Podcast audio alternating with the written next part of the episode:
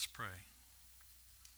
Father, I just offer this time uh, of uh, your word to you, that you would use it, uh, that you would use it to uh, enlighten, to convict, whatever it is that uh, someone needs in their heart, Lord. I just pray now that you would take this time and to, uh, to have your way. So we offer it to you in Jesus' name. Amen. I don't know what sort of a father you had or have, but um, I had one that did not back down from a challenge, which was a good thing, because he was widowed in his 30s and left with a five year old and a two year old. And so my dad definitely did not have it easy. Um, he eventually found someone to take care of us during the day so he could go to work. But, you know, he still had to shoulder this load of being both a mother and a father, you know, to these two growing boys. And so, um, you know, my dad was pretty naturally strict. Um, and so he did not have that kinder, gentler voice of a mother, you know, that would tell him that killing us and telling Jesus we died wasn't a good option most of the time. So, you know, he sort of erred on the side of more rather than less discipline, right? Um, congratulations for a job well done, if they were there at all, were pretty short lived. And he was more interested in the next test or the next grade or the next report card. And I, I mean, I know that he loved me, but it just was never verbalized or shown in any way. Uh, he was an accountant, and of course, a tax accountant primarily, and so starting in January till April 15th, obviously, was really his busy time of the year. You know, their whole firm did a lot of these things, and so that was he worked nights, usually three or four nights a week, and Saturdays. But he made sure that he came to as many of my uh, high school basketball games as he could. Uh, was almost always there in the stands. But you know, growing up, we never really talked about things. Um, yes, I did get the talk you know, the one where you're you sit there horribly embarrassed, trying to keep from giggling, while you pray silently for it to be over as quickly as possible.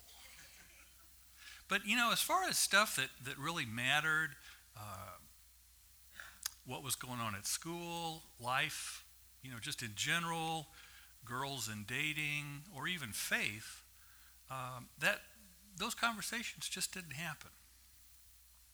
I never really can remember, you know, maybe other than a couple of occasions hugging him. And I don't really recall that he said, I love you. You know, and I think in large measure that was part of the generation. You know, that was a generational issue that um, fathers just weren't supposed to show affection or really even a whole lot of emotion. Now, I tell you this because today we're going to be talking about the, the love of the Heavenly Father. And if a, if a father's love is a foreign concept for you, then I, I really wanted you to know that I'm someone who, who understands or who could relate to that. But I also want you to know this. I think I was able to be a little bit better in this area with my own children. We talk frequently, we hug frequently, and I tell them I love them all the time. And I believe that a big reason for that, for, for having that change, is that I learned what the love of the Father really looks like and what it's supposed to be as I grew in my faith and knowledge as a Christian. And so that can be the same for you. And hopefully, um, as we explore this today, we will uh, will reveal a bit of that.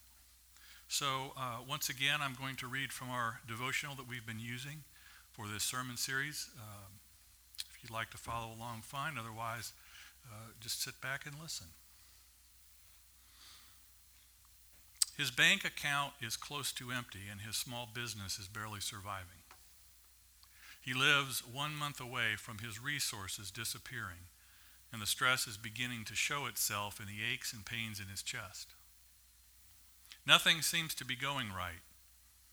And deep down, his lifelong confidence in his own capacity to fix tough situations is quietly eroding. A great wave of loneliness overwhelms him one night, even though he has a wife and children. He's beside himself like a distraught toddler who just needs someone to pick him up and hold him. He hears the words of his bitter, late father in his head, still repeating, You'll never amount to anything.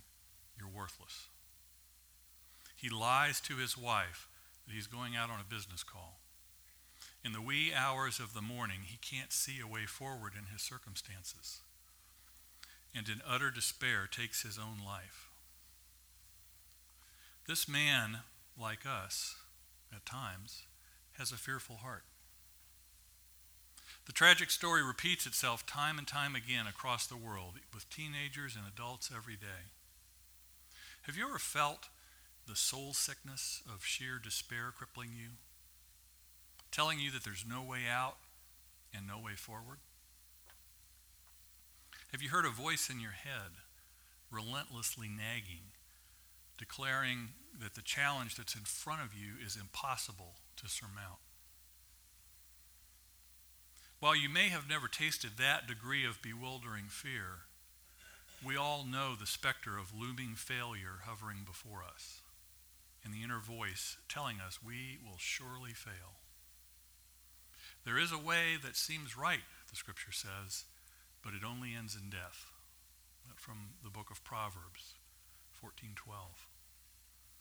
Then in another place, also in Proverbs, we hear this, in their human hearts plan their course, but the Lord establishes their steps. Proverbs 16, 19. Christmas is God saying, there is a new way for you to go. And it runs through the heart of my fatherly love for you. Jesus is that way. Don't wait for a financial miracle such as winning the lottery or a relational connection, you know, just making that one right contact with someone, or some employment opportunity, such as the perfect job to set your path. Jesus says, I am your way. Intimacy with me is the path to hope in your journey. And I lead you to the love and approval of the Father. As you draw near to me, I will guide your steps show you my loving way forward, and fill you with a deep sense of your Father God's promises for you.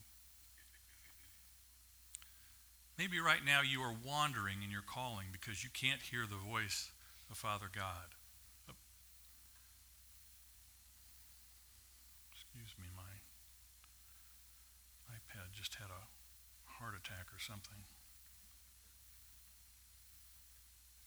Let's try that again. Maybe right now you are wandering in your calling because you can't hear the voice of Father God approving of you and calling you forward. Some call it the drift. We lose our way because of apathy, a desire to skip struggle and get rich quick, or because of a simple lack of awareness that God loves us and has a design for our lives. The fact is, sometimes God's way of doing something takes too long and we want to speed up the process. Think King Saul here. Then, when our way fails, a looming wall of fear appears suddenly around us, trapping us on every side. But God does have a plan for your life, and the coming of Jesus at Christmas is his declaration hold the course. My way is the best way. Know my love for you, and you will arrive at your destination. We'll always come back to God's way, His presence, His words, His model for living as being the best way, and living in the way of Jesus is the only way we will ultimately get through our circumstances to God's preferred future for us. Our Christmas promise is true. There is always a way forward because Jesus breaks through all obstacles that keep your heart walled in with fear. He is your way forward, your way to the Father's heart for you. Now, the scripture that we're looking at today is uh, another one based from John's Gospel. And it's John 14, 6, which says, Jesus answered, I am the way and the truth and the life. No one comes to the Father except through me. Now, it's probably fair to ask, well, why did the disciples whom Jesus is talking to in this little section of Scripture, why did they need all of this talk about trusting him? Why do we need it? Well, I think it's probably for the same reason in both cases. It's because we don't know Jesus well enough. And since we don't know Jesus well enough, then we really have to, it's a struggle for us to understand who the Father is. Because Jesus, over and over and over again in Scripture, emphasized this link between the Father and the Son. But right up until the end, the disciples still didn't really get it. And we struggle with the same concept too, so I don't think we can just go point at them and call them dense. You know, this particular passage is one of those places in Scripture that would be really good if we had an audio recording of it. You know, so we could kind of understand okay, what was Thomas's tone of voice like when he asks this question, which is what Jesus is answering here? You know, is, is he skeptical? Is he pessimistic? Is he just a negative thinker? You know, it, it would appear that that's the case, but you know, you still have to sort of admire his openness and his authenticity. You know, he was never afraid to ask these questions that, you know, to many may have seemed obvious, but he wanted to know. He wanted to know. And so the impact of Jesus' answer echoes through the centuries into right into our present hour. He embodies the way to God, the truth about God, and life in God. And if the disciples really knew him as they should, if we really knew him as we should, we would understand the inseparability between the Father and the Son. So let's look at just a few uh, uh, points that we could make out of this whole idea of uh, this connection between the Father and the Son. The first one is that Christ is the way to experience the Father's love. Christ is the way to experience the Father's love. At a men's retreat, a group of 30 to 40 men of all ages sat in a room sharing joys and deep aches of the soul. A young man named Jason sat in his chair, face buried in his hand, his head occasionally rising to gasp a breath as he sobbed. Why didn't he want me? I don't understand why my dad didn't want me. Why didn't he want me, man? What's wrong with me? None of the other men in the room had an answer to his question, but most knew the problem. Young Jason was crying out for the acceptance and the affirmation of his father. He was saying, Am I such a defect that I am unlovable as a son and as a man? Well, what happened next was absolutely beautiful and totally unscripted. Phil, an older man in the group, got out of his seat and walked straight over to Jason. He embraced him and in a loud voice said to him, Jason, I'll be your dad, and you'll be my son. From that day forward, Phil was involved in Jason's life as a surrogate father. Their relationship with one another deepened as the years passed.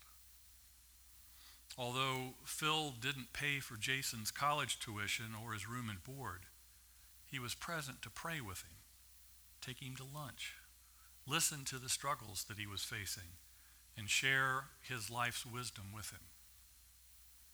During one of his, his last conversations before he died, Phil talked about his relationship with Jason At one point, he lifted his head and with a passionate conviction said, You know Jason is my son.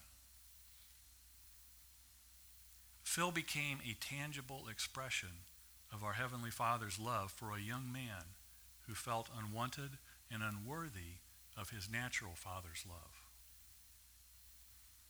Now,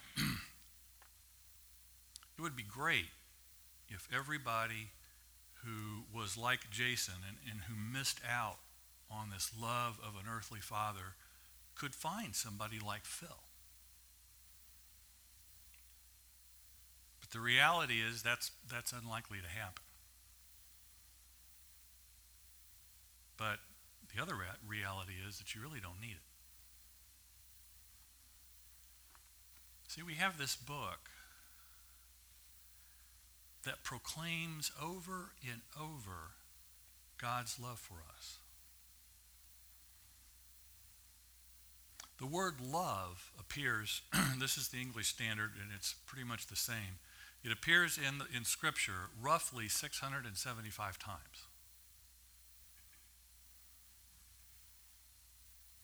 Just a few. Deuteronomy 10:15. Yet the Lord set his affection on your ancestors and loved them. He chose you, their descendants, above all the nations as it is today.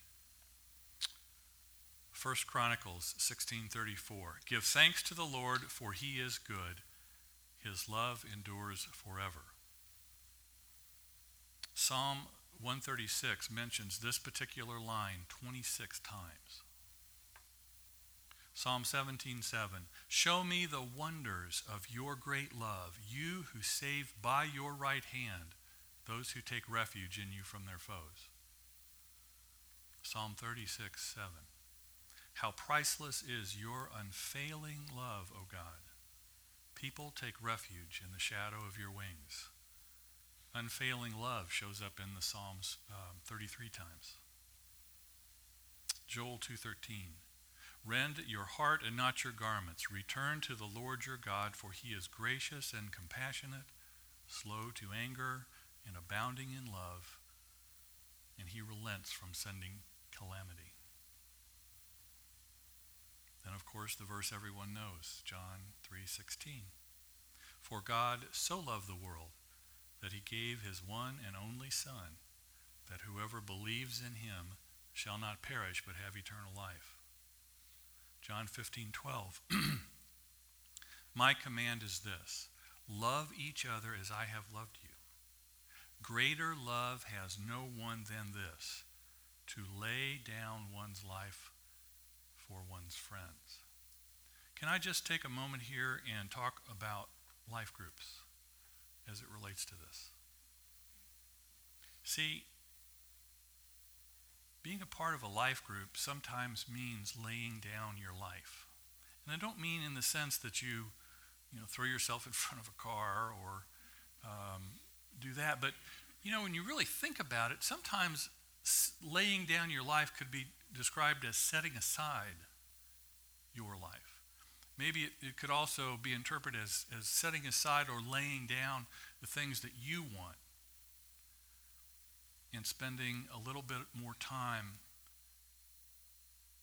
with other people, loving and serving them, and, and being someone that's there not for yourself, but for someone else. And see, that's what life groups give us the opportunity to do. It gives us this opportunity to put love into action. And yeah, it is a sacrifice. You know, there are certainly times when, you know, every one of us is busy and we just don't think we can make it tonight. And, you know, we can come up with a hundred excuses. But are any of them really that good? When you're talking about, you know, taking an hour to an hour and a half, maybe two, on one evening a week, and even if you don't need it, Think about the love and support that you can provide to someone else who's who is in attendance that night who may really need it. You know, this may be the one time that you have to touch someone. And so this idea of, you know, of the, the love of the Father becoming real happens in these groups. That's why we talk about them so much. That's why we're so uh, in favor of people sort of connecting that way, so that you have that, that opportunity to experience God's love for yourself in a very real way. End of commercial. John 16, 27. No, the Father himself loves you because you have loved me, and I have believed, and have believed that I came from God. And then, perhaps one of my favorite verses, well, it is one of my favorite verses, Romans 8, 35 uh, through um, 38, 39, actually. Who shall separate us from the love of Christ? Shall trouble or hardship or persecution or famine or nakedness or danger or sword? No. In all these things we are more than conquerors through him who loved us. For I am convinced that neither death nor life, neither angels nor demons, neither the present nor the future, nor any powers, neither height nor depth, nor anything else in all creation will be able to separate us from the love of God that is in Christ Jesus. See, the love of the Father is right here. And sometimes we just don't get it. And so you, almost want to take this and just like, you know, somehow see if you can beat it into yourself. But you don't have to go to that extreme. All you have to do is read it. Just read it. It's there. 675 times it's there. So read his book and take seriously your participation in the body of Christ. However that is, whether it's, you know, part of it is staying for lunch today. That's just another expression of the love of God. Right? And, and life groups are the same. Yes, we, you know, we study scripture, but that's kind of a side benefit, I think. I mean, I think the real meat of that is just the fact that you get together with other people that love you and care for you and if you're not there, they're going to call and try to find out what's going on. Why'd you miss tonight? Not out of condemnation, out of concern and love. Point number two Christ is the way to experience a fearless heart. See, this arena of fear is one of the great battlegrounds of the human heart. The Bible says that there is no fear in love. But perfect love drives out fear because fear has to do with punishment. The one who fears is not made perfect in love. See, fear and love are mutually exclusive. That's what this is saying. And so if we're afraid that God's going to punish us somehow, then we can't really be aware of the fullness of, of his everlasting love. See, that's, that's part of the problem that we have. Oftentimes we transfer this model of parenthood that we experienced as children and we put that on God. So, if our parents withheld love as a means of conditioning or discipling, disciplining us, or if we've never had the security of knowing that nothing could shake their love, we can easily regard God with this combination of fear and gratitude. You know, kind of always wondering, okay, when's, the, when's the blow going to fall? But that's not love. How many Christians get caught up in this whole web of fear thing?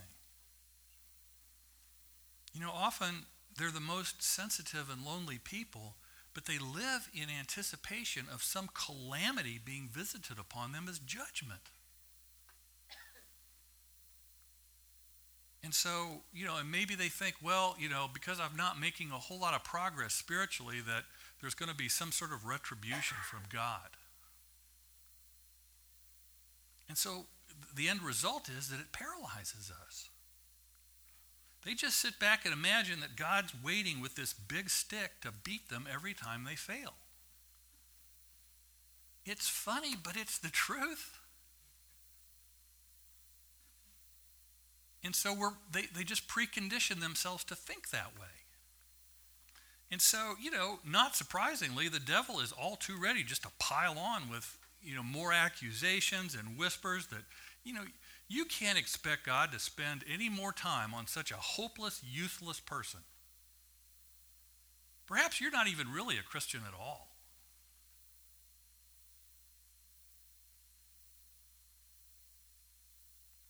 But the God who is love wants his children to have confidence. He, we need to have this kind of complete confidence in Jesus, who is God's Son. I mean, he shed his blood for our forgiveness and so that we could call God Father and know that we're fully accepted. You see, punishment is quite foreign to someone who is forgiven and loved. There's nothing to punish. So, as the Amplified New Testament beautifully expresses it, the perfect love of God in Christ turns fear out of doors and expels every kind of terror. When we are in Christ, we are as he is. Do you think Jesus cringes in terror before the Father? No, that's silly. Then, humbly but sincerely, we can share his boldness, his confidence, his freedom of speech. He has loved us with an everlasting love, says Jeremiah, which will never let us down and never let us go. And so, if we're always afraid of what the Father is going to do to us, then we can't really love Him. And if we don't love Him, it's because we don't believe that He really loves us.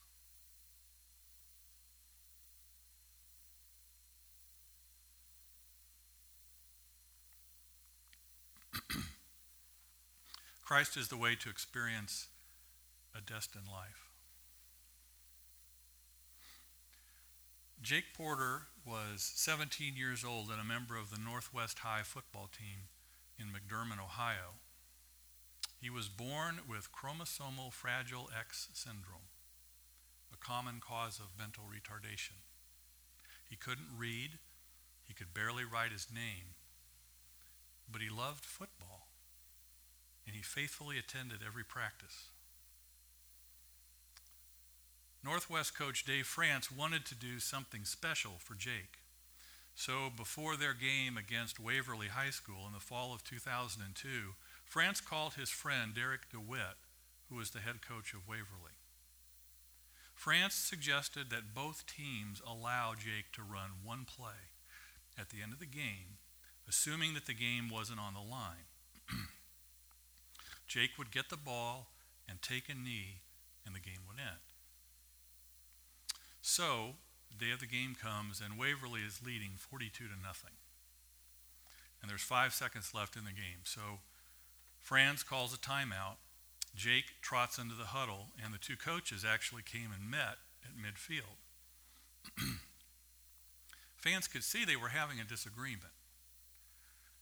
DeWitt was shaking his head and waving his arms. He's the coach of the opposing team. After a ref stepped in, play resumed and Jake got the ball. He started to genuflect as he'd practiced all week, but his teammates stopped him and told him to run. But he started running in the wrong direction. So the back judge rerouted him towards the line of scrimmage.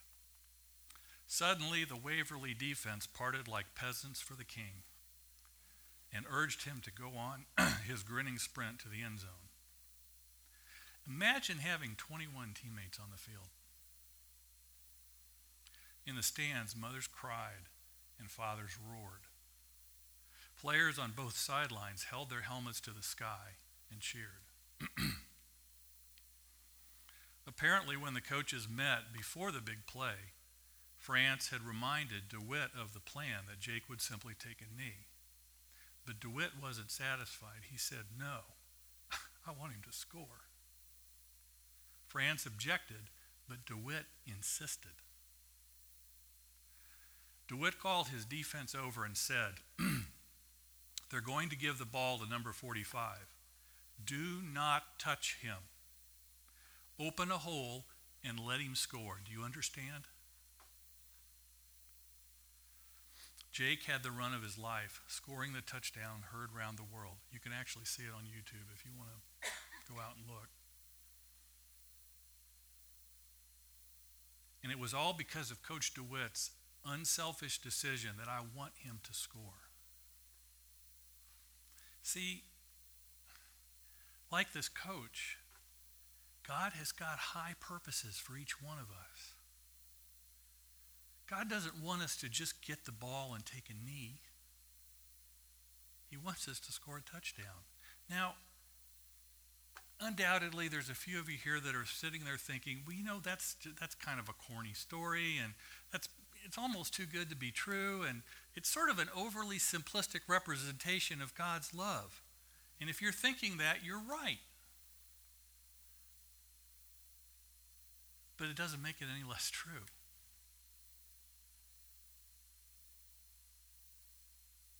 that this example as a representation of God's love is absolutely, positively 100% true. God saved you from something, but He also saved you for something.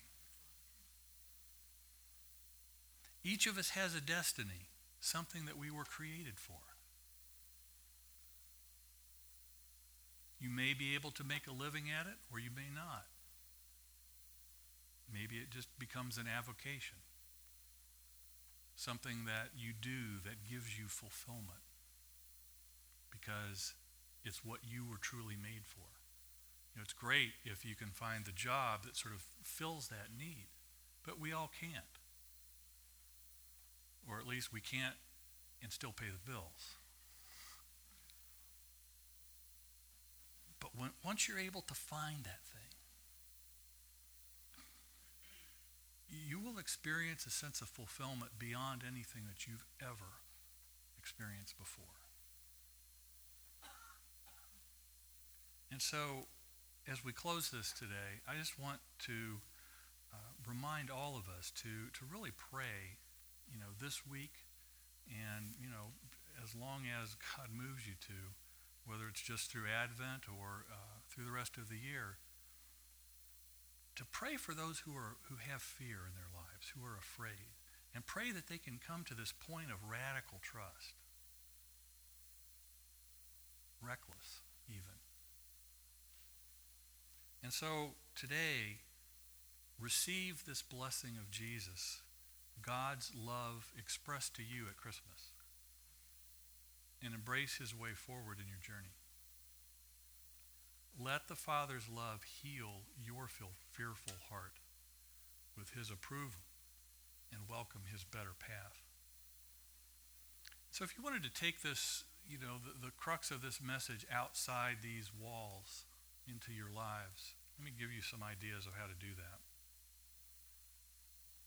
Just consider how is Jesus as your way the answer to each one of the obstacles that you face right now. You could perhaps divide a page into a couple of sections. On the left side, you could write down what your earthly father said about you, thought about you. And on the right, write down what God says about you. And then pray through each statement and ask God to kind of rescript your thinking, to rescript your mind with the way God thinks of you, not anything else.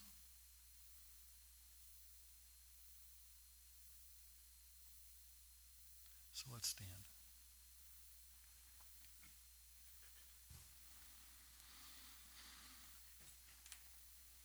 I would ask uh, folks who uh, have been released to pray to come forward.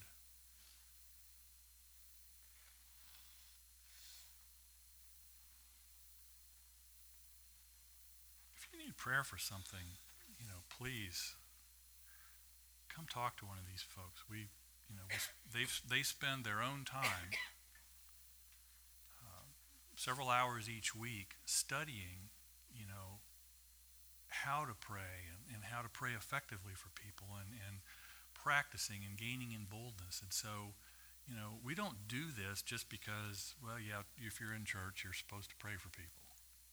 No. We do it because we believe it can change your life. And so if, if there's a need, whatever it might be, you know, anything from a headache to you know, an issue at work, I mean, all of those things are fair game. So come and, and, and talk to one of these folks and let them uh, share that burden with you. And I would also remind you, if, although I'm not sure everyone needs reminding, but we have a big meal across the hall right after this. So uh, you know, please stick around and join us for lunch. We would uh, love for everybody to stay. Uh, I would imagine there's more than enough for everybody. Okay. Well, that means people just have to stay here and get prayer. so I guess at about 11:35 we can go over. So, so let's let's pray for dismissal, and then we can just kind of hang out and uh, enjoy each other for a while before we eat. So, Lord God, I thank you for this message, and I thank you for the love that is, is so abundant in your word and in our lives, or can be in our lives, if we would only choose to believe that. Lord, we all struggle with this from time to time. Our humanness sort of gets a hold of us and drags us back into the world, even though at our heart level we know better and we feel alone and forsaken and unloved. And so, Lord, I pray that this message today would help those who find themselves in that place, either now or maybe at some point in the future.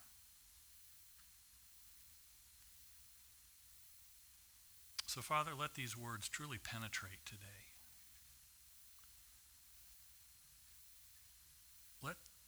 Let all of us who may never have really understood this concept of the abundant love of the Father really get it and then hang on to it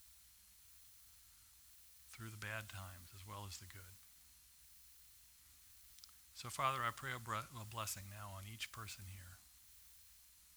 Just thank you for them. Thank you for their lives and their presence here. I ask that you bless each one with, uh, with joy and peace, that they would not allow this season of busyness to, to steal that from them.